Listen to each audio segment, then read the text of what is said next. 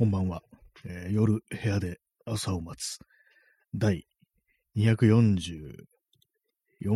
5回だと思います。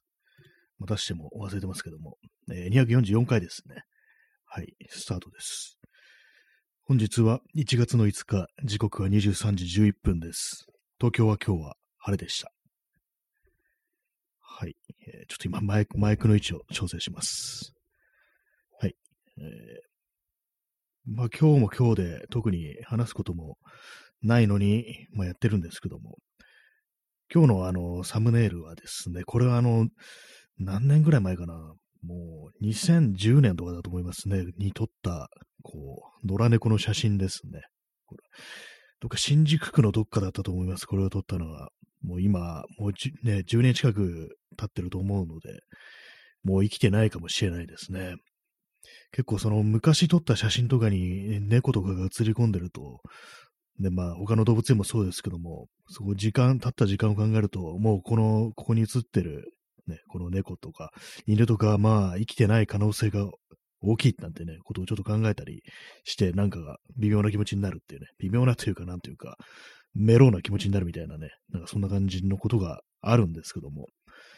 まあ、野良猫っていうのは寿命が短いというふうに言いますからね、せいぜい、こう、まあ言っても10歳ぐらいなのかもしれないですけどもね、もっと短いのかなって感じしますけども、まあこの猫もおそらくは、こう、まあ野良だとは思います。まあ、としたら、あの、外飼いのね、猫なのかもしれないですけども、はい。まあそんな感じで、まあ白黒で、白黒ですけどもね、今日のタイトル、グレートお掃除ということでね、まああの、大掃除です、要は。ちょっと座り直しました。大掃除ですね。大掃除っていうのは別にいつやってもいいんだよというようなことはこの放送でいつもこう主張してるつもりなんですけども、今日掃除しましたね。まあ大掃除レベルではないですけども、ちょっとあの手の届きとこにくいところにあるこう、ほこりとか、もうパソコンのモニターの裏とか結構ね、あの、ほこりとか溜まったりしますから、そこをやったりしたんですけども、やっぱり、掃除するとある程度スッキリするなってことはありました。ありますね。なんかこう。これまあ昨日あの、散らばってた工具とかを、とりあえず、まあ、暫定的に一箇所にまとめるなんてことして、まあ机の上に、作業台の上にボンって置いただけなんですけども、やっぱりこう散らかってると、部屋が散らかってるとなんか脳の中まで散らかってくるっていう、そういうようなことがあるようなね、気がしますね。なんかこう視覚的にこういろんなものがね、こう目に入ると、そう注意力みたいなものがそっちに下がれて、こういろいろ集中できないなんていう、そういう説もね、なんかあるようなんですけども、なんだかわかるような気がしますね。ごちゃごちゃしてると、こう頭の中もなんかこう混乱してくるっていうような、そんな感じはあります。まあ、かといってね、こう何にもないこう部屋だとね、それはそれでなんか別なデメリットみたいなものがありそうですけども、まあ適度にということですかね。あまり多すぎる情報量みたいな、なんか楽天のね、楽天のショップみたいな感じの部屋になったら、まあ大変かもしれないですね。まあ例えばちょっとあれですけどもね。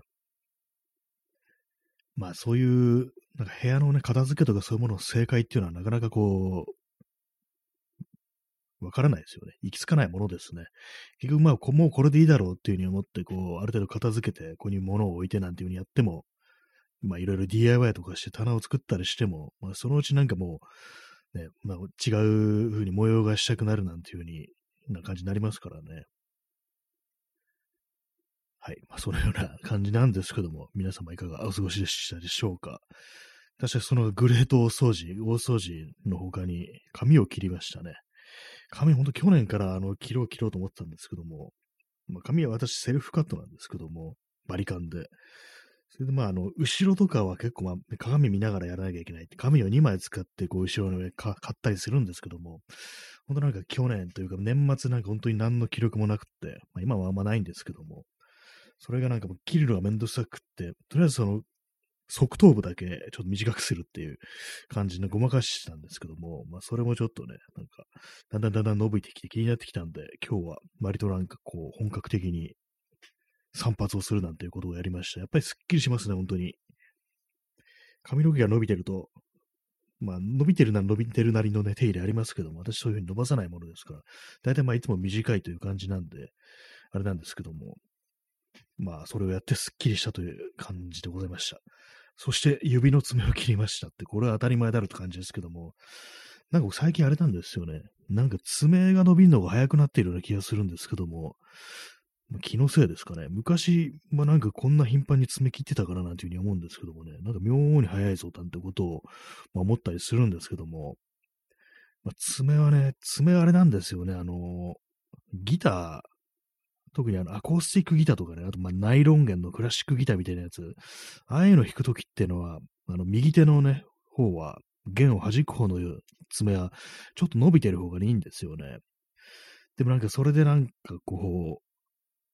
たまに切らずに、まあ、ある程度の長さでもう、とどめるなんてことやるんですけども、やっぱりなんかちょっと気になるんですよね。やっぱこう、爪を伸びてるという状態にあんまく慣れてない人間なんで、まあ、ネイルとかね、やる人はなんかある程度の長さというものが必要になってくるんで、そういうふうにしてるんでしょうけど、私はそういうのはやりませんので、なんかね、結構あれなんですよね。すぐ切っちゃいますね。すぐ切っちゃうというか、なんか伸ばしたままにできないというか、短くしないとちょっと気になるっていうね、まあ、感じになっちゃいますね。えー、XYZ さん、えー、メイクアメリカグレート大掃除。紙切れず話がラジオであったので切れてよかったです。ハサミの絵文字。ありがとうございます。ね、メイクアメリカグレート大掃除。あのトランプのね、メイクアメリカグレートアゲンの、あれですね。グレートといえば、あれを思い出しますね。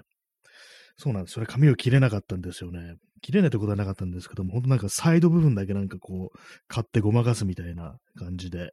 それだとね、なんかさらっと終わるんでね、簡単にできるんですけども、後ろの方をね、刈るとなると結構気合が必要になってくるっていうのがあるんで、あとま寒いんですよね、最近。寒い、最近っていうか、冬は寒くって、あの、髪の、髪切るときに、あの、床屋とかにあるようなね、首の周りにうまく、あの、髪をキャッチするやつがない、別に持ってないんで、普通にあの、上半身裸になってね、こう、切ったりするんですけども、それが寒いということでちょっと嫌になってたっていうのも結構大きいですね。やっぱ床屋にあるようなああいうやつ買ったらもう少しはかどるのかもしれないですけども、まあ、とはいってね、あの、セルフカットってものはまあ限界がありますからね。私もなんかあの、髪がそこそこ固めで、こうまあ短い髪型だからまあごまかし聞いてるけども、なんか普通にね、ちゃんとした髪型というかね、にするには、まあまあのね、ちょっと一人だとちょっとね、難しいみたいなところありますからね。はい、そんな感じで皆様は髪の毛どうしていますでしょうかあの、なんかコロナが本当にやばかった時期に、やっぱりその、美容院とかね、床屋とか行けないっていう人もいて、髪が伸び放題になってるなんていうね、人も、まあまあいたようなね、そういう気がするんですけども、その辺私はその自分でいつもやってるので、その髪が伸びるというね、ことはなくて済んだんですけども、まああの時期はね、まあ、あの時期っていうか、まあ今これからも来るのかもしれないですけども、まあ、大変でしたねというね、髪も切れないんだっていうね、感じで、私なんか本当自分でやっちゃうから、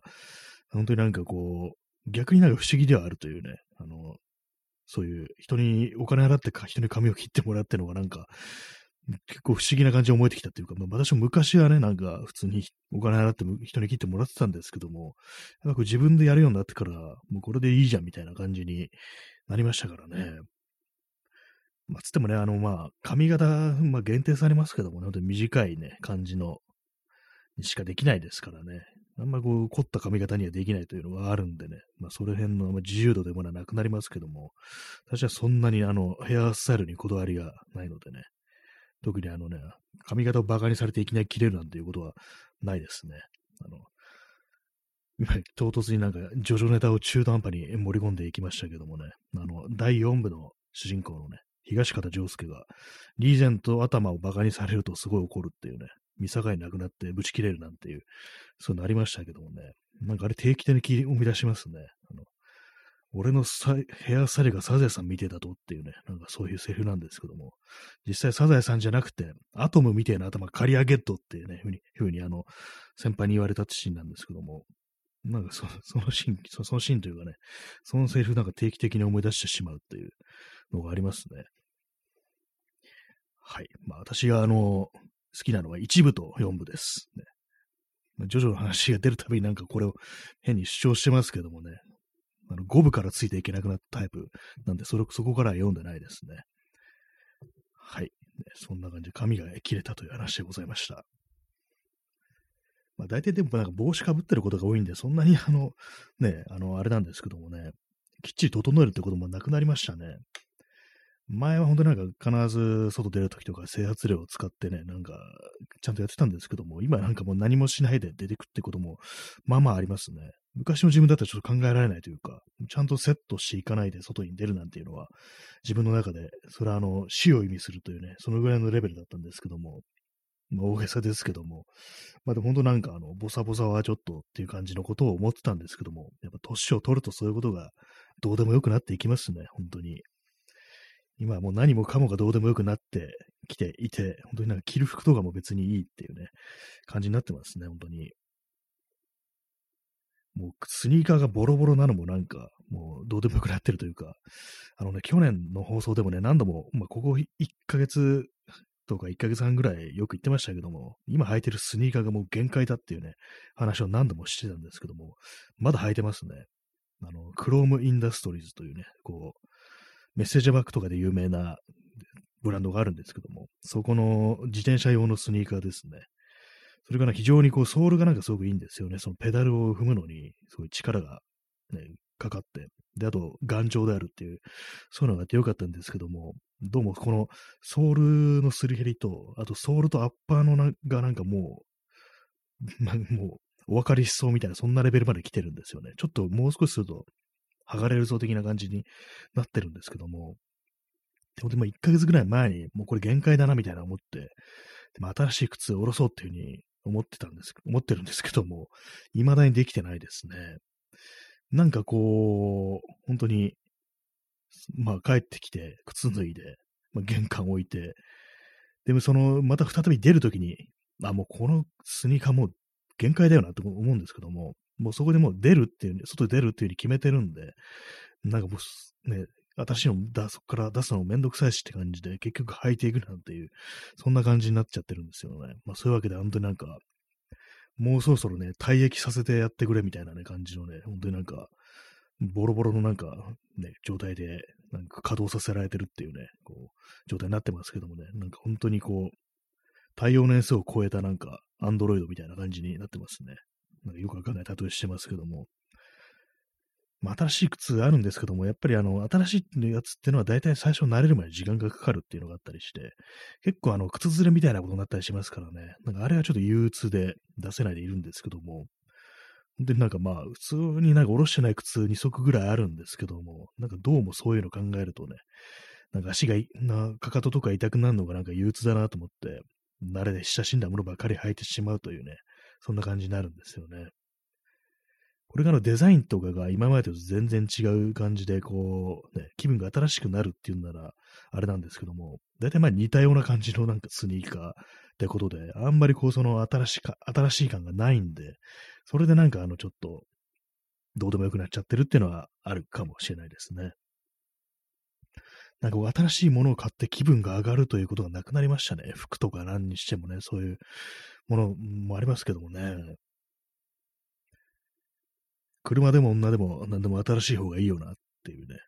有名な、有名でもないですけども、そういう、なんかね、歌がありましたけども、これはあの、ビーズの Don't Leave Me っていうね、曲で、なんか私がね、なんか昔聞いた時に、なんかそういうセリフが、なんかこう、イントロで、なんか男性の声で入ってるっていう、そこからなんか曲が始まるっていう感じだったんですけども、それがあの、あれなんですね、サブスクとかでビーズが解禁されて、じゃちょっと久々聞いてみるかみたいな感じで聞いたら、そんなセリフないんですよね。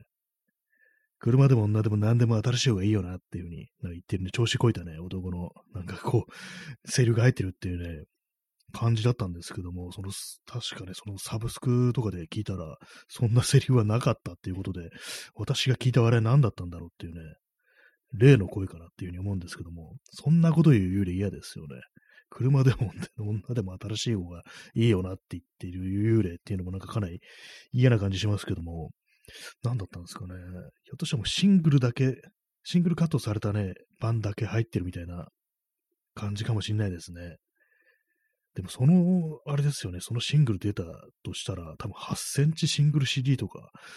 ですよね、時代的に。あもそうでもないかな。なんかよくわかんないですけどいつぐらいの曲なのかわからないですけども、私が昔聞いたのはね、なんかそんな感じのね、セリフが入ってたんですよね。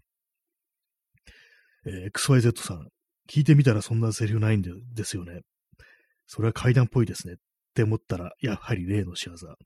そうですね。その謎のセリフ入ってるっていうのは、その心霊話でよくありますからね、いろんなこう、ね、音楽でね、こう、ありえない、こうね、その、その場にいないはずの人間の声が入ってるってこと結構ありますからね。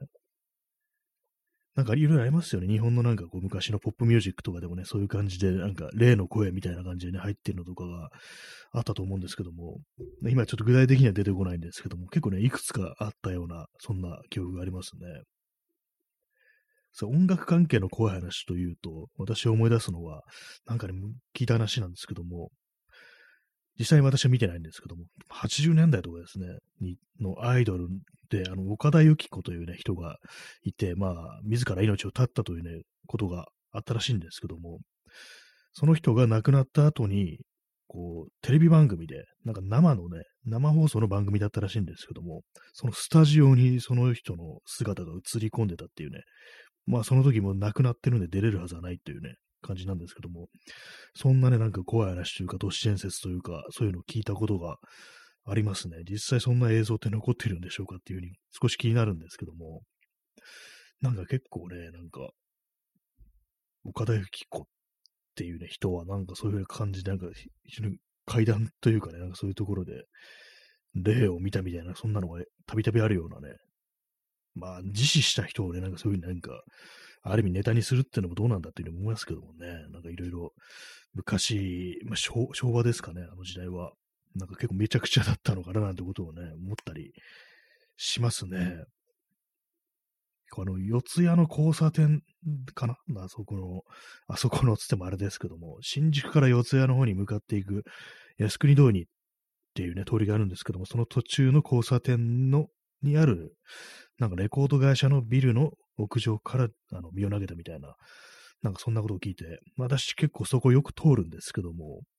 たびたびなんね、やっぱ通るたびになんかそのこと結構思い出したりしますね。はい。なんかこう 久々になんかね、そういう霊的な話をしてるって感じあるんですけども、なんか本当あれですね、全然その怖い話というものを摂取してないですね。摂取ってなんだって感じですけども、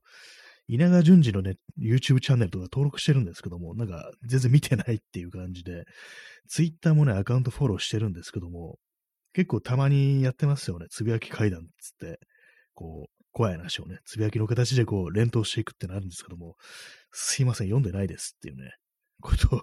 結構あの、流れてくのは見てるんですけども、全然読んでなくってね、頭の中でミュートしてるみたいなね、脳内ミュートみたいなことを稲川淳二にしてしまってるということでね、なんか非常にこう失礼だな、なんてこと思うんですけども、結構そのね、あのー、細切れの怖い話って、なんか読んでると疲れる感じがするっていうのがあったりして、なかなかね、こう、あれですね、怖い話っていうのも結構読んだりするのに気合が必要っていうのはあるかもしれないですね。ああいうのも。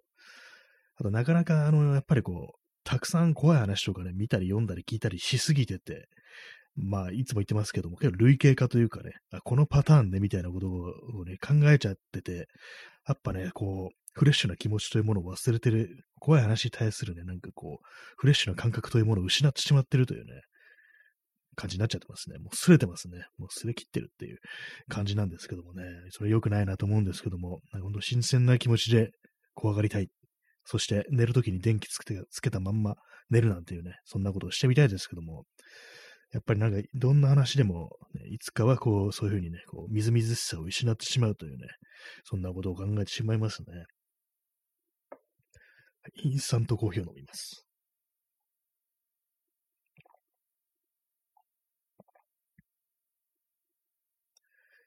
はい。私、怖い話じゃないんですけども、年始に、まあ、この話多分2回目だと思いますね。山城真司ってやつですね。久々に言いますけども。年始になんとなくこう、海の方行きたいと思って、み、三浦半島の岬っていうとこ先端の方ですね。そこに元日から行ってみたってことだったんですよ。元日、まあ大晦日から元日にかけてってことですね。まあそれ行って、で、まあ別に一人で行ったんで、そういうこともないんですけども、で、まあ、その港みたいのがあるんで、漁港みたいのがあるんで、そこにこう、佇んでたんですけども、で、まあ、その、夜が明けてきて、こう、周りが見えてくるわけですよ。その、な、何ていうか、あの、漁港みたいなとこってあの、ボートを、こう、ね、乗り上げさせておくために、こう、斜めのスロープみたいになってるとこありますよね。スロープがそのまま海の中まで続いてるっていうのがあるんですけども、そこをふっとこう見たら、猫のね、亡骸があったってことありましたね。で、それがなんかこうう、つ伏せなんですよ。猫。猫が死ぬときってうつ伏せになるのって感じですけども、しかもなんかその打ち上げられてるっぽいっていうところで、なんかあの、溺死したのかみたいなね、猫って溺れる、まあ、水に落ちるってことはあんまないと思うんですけども、なんかそんなことがあって、うわ、なんか元旦から変なもの見ちゃったなみたいなことを思ったことがありましたね。うつ伏せのね、なんか、白と、なん、なんだろうね、あの、白と黄色の、黄色っていうか、あの、茶色ですね。よくある。ミケ、ミケなのかなああいうのは。そういうね、猫がなんかこう、波打ち際にうつ伏せになって、こう、死んでいたなんていうのをね、こう、元日から見たなんていうね、ことがありましたね。別にその後不吉なことが起こっ、なんかね、不幸が起こったとかそういうことは別になかったんですけども、猫ってあんな風に死ぬものかななんていうね、ちょっとね、思っちゃったりしましたね。はい。ね、まあ、三浦半島といえば、あの、三浦海岸っていうね、ところありますけども、海、ね、海水浴で有名ですけども、有名というか、まあ、定番みたいな感じですね。まあ、関東住んでると、千葉か、ね、こう、神奈川ってことでね、まあ、九十九里か三浦半島かなんてことありますけども、なんか昔読んだね、本当になんか怖い話の本で、心霊スポット、100選みたいな、100、100もないか。なんか全国の心霊スポットみたいな感じで書いてあるのがあったんですけども、その中で三浦半島じゃないや、三浦海岸っていうのがありましたね。三浦海岸は霊が出るっていうね、のあったんですけども、まあその暗い時間にもね、その三浦海岸をね、通りすがって、ちょっと眺めてみたっていうのがあったんですけども、まあ、別に何もなかったですね。風が強くって顔に砂がみたいなね、そんなことしか思わなかったですけども、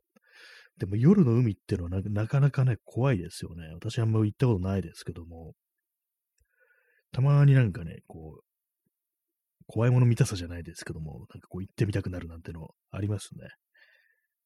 なんか曖昧な話してますけどもね。海の怖い話ってのはまあまあありますからね、結構いろんなね、ところでね、やっぱりこう、ああいうのって溺れ死んだ人が、こう、死者のね、霊、そういうね、溺れ死んだ霊が聖者の足を引っ張るなんていうのがまあ結構有名ですけどもね。そしてこの話、あの、すいません、3回目ぐらいですね。山城心臓ですね。あの、昔読んだね、怖い話の本で、前に聞いてる人からしたらまたそれかって感じですけども、あれなんですよね、その、まあ、水死体、土左衛門ですよね。歴史体が、海のね、歴史体がこう、集まって合体して、水泡と呼ばれるね、なんかこう、怪物というかなんというかなん、なんなんですかね。お化けですね。ものになるというね、風なね、話を、が書いて、載ってたことがあって、水泡、水に細胞の棒だったと思うんですよ。それがまあなんかね、こう、聖者の足を引っ張るみたいなね、泳いで人の足を引っ張ってね、引きずり込むなんていうね、ある意味なんかこう、死んだ人のね、こう、集団みたいのが、こう、一体、なんか一つのね、クラスターになってね、聖者を引きずり込むなんていうと、あの、死人、死人岬っていうのがありますけどもね、あの七人の、こう、お坊さんみたいなね、こう、行列があってね、それに出くわすと、こう、引きずり、なんかね、死者の列にね、加えられるっていうね、ことがあって、で、まあ、なぜ7人かというと、まあ、定員が7人で、その7人、新しく引き込むと、その、フルフル株から天国に行くみたいな、なんかそんな、成仏するみたいなね、なんかそんな感じのね、こう、話があるんですけども、それの水中版みたいな感じですかね。まあ、結構ね、その、なんていうか、絵が怖くっ、何の本で読んだかも全然覚えてないんですけども、本当なんか、割となんか、拙めな感じのね、すごく画力の高い感じの絵じゃなくて、割とシンプルでな感じのね、絵が添えられて結構怖かったななんてことを思い出しますね。海の怖い話っていうとなんかその水泡というね、存在のことを結構思い出したりするというね、話でございました。海っていうのは、その、亡くなった人が、のね、あの姿というものがなんか結構グロテスクに描かれてるっていう気がします。歴史体っていうのがなんかそういう感じにね、こう、言われることがあったりして、あれですよね、あのー、昔話とか、となんなんて言うんですかね、こういうのも。大昔の人はなんかこう、その水死体のことを、エビスっていう風に呼んで、こう、引き上げるといいことがあるっていうね、なんかそういう風に捉えてたこともあるなんていうね、ことを聞いたことがあるんですけども、エビスさんなんて呼んでね、まあ、まあ、亡くなった人をちゃんと引き上げて供養してあげると、ね、その、ね、恩返しみたいな感じでなきゃいいことあるかもしんないよっていうね、そういうことなのかもしんないですけども、なんかちょっとね、不思議な感じっていうのはありますよね。昔の、昔話とか、その、ね、大昔の信仰とかにおける、恵比寿信仰なんていうようなふうに言われてたりしてたような気がするんですけども、まあ、その辺のことをね、知りたいんなら、いろいろ本を読めって話ですね。なんかよくわかんないこと言ってますけども、なんか結構その、覚えてないんですよね。いろんな本読んでなんかそんな出てきたなと思うんですけども、なんかもうすぐ忘れちゃってて、もう最近。なんか諸星大二郎の漫画で、そういうふうになんかあの、恵比寿さんみたいなね、感じの、あれが出てくるような話があったような気がします。あの、妖怪ハンターシリーズですね。はい。なんかもう覚えてないからね、曖昧な話をするしかないっていう感じでね、なんかもうもうもうもごよくわかんないこと言ってますけども、まあそういう感じでね、海の話、海の怖い話っていうのはなんか結構ね、そのドーンとなんか死体がフィーチャーされてるっていう、そういう感じありますからね、なんかあれ怖いですよね、結構。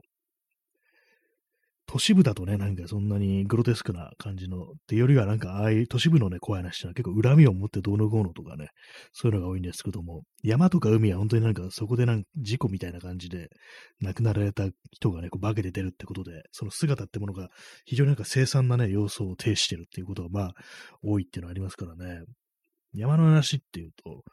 あれなんですよね、山小屋のね、こう、高いところに位置にある窓から、こうね、頭の割れた人が覗いてたなんていうね、そういう怖い話をね、幼い頃に読んだ記憶があって、結構それが後を引いて怖かったななんていうね、記憶がありますね。多分今見てみたらね、そんな全然大したことないね、感じなんでしょうけども、その絵とかね、こう、文の内容とかも、なんか子供の頃はそういうの結構本気でなんか怖かったななんてことをね、覚えたりしてますね。実際、夜の海ってどうなんですかね？その三浦海岸行った時も、そんなあの波口際とかまで行ったりはしてないんで、あれなんですけども、その本当に真っ暗闇の恐怖というものは感じてないんで、もう道路、道路に近いところでね、街灯とかもあるようなところだったから、まあそんなに恐怖みたいなのも覚えなかったんですけども、実際まあ本当に真っ暗な中、漆黒の闇の中、波打ち際に行くなんていうことやってみたら、まあ、結構怖いのかもしれないですね。まあ、山はね、山はまあ、言わずももがなって感じで怖いですけども、なんかね、本当に、登山とかしてね、あの、夜の山行く人すごいなと思います。私ちょっとね、それは、ちょっときついなみたいなこと思いますね。時あの、本当に高い山じゃなくとしても、あの、獣がね、獣がいるってありますからね。獣の声ってなんか怖いですよね。本当なんかよくわからない。その都市部に住んでるとね、どの動物がどういう声を出すのかとか全然知識ないですからね。あの、映画のスタンドバイミーでね、あの、あれも森の中でね、こう、少年たちが4人でね、焚き火囲んでキャンプするなんて、キャンプというか野宿するなんてありましたけども、あれでもね、なんかこう、森の、夜のね、森の中から、闇の中からなんかすごい動物の声がね、聞こえてくるってのありましたね。えー、XYZ さん、鹿の鳴き声は女の人の悲鳴みたいです。あ、そうなんですね。私、知りませんでした。そういうのも。あ、じゃあそのスタンドバイミーのあれも鹿の鳴き声だったのかもしれないですね。なんかそう悲鳴みたいなのが聞こえてくるっていうね、シーンがあるんですけども。そしたらあの原作の方かもしれないですけども、なんか鹿、鹿ってそういう声なんですね。私全然知りませんでした。ちょっと後であの、YouTube とかでね、検索して聞いてみようかなと思います。なんか熊の声がなんかあの、おじさんの声みたいなね、っていうのを聞いたことあるんですけども、なんか結構人間に似た声を出す動物まあまあね、いますよね。猫も喧嘩してる時の声とかなんかちょっとあの、人間っぽく聞こえた、聞こえたりしますからね、あれ。ああいう感じでなんかこう森の中でね、そういう人間の声みたいなのしてきたらすっごい怖いだろうな、なんていうことはまあ思ったりしますね。そんな感じでお送りしてまいりました。第244回ですけども、いかがでしたでしょうか？まあ、そんな感じでね、怖い話を仕入れたいですね、もっと。まあ、そんな感じでご清聴ありがとうございました。それでは、さようなら。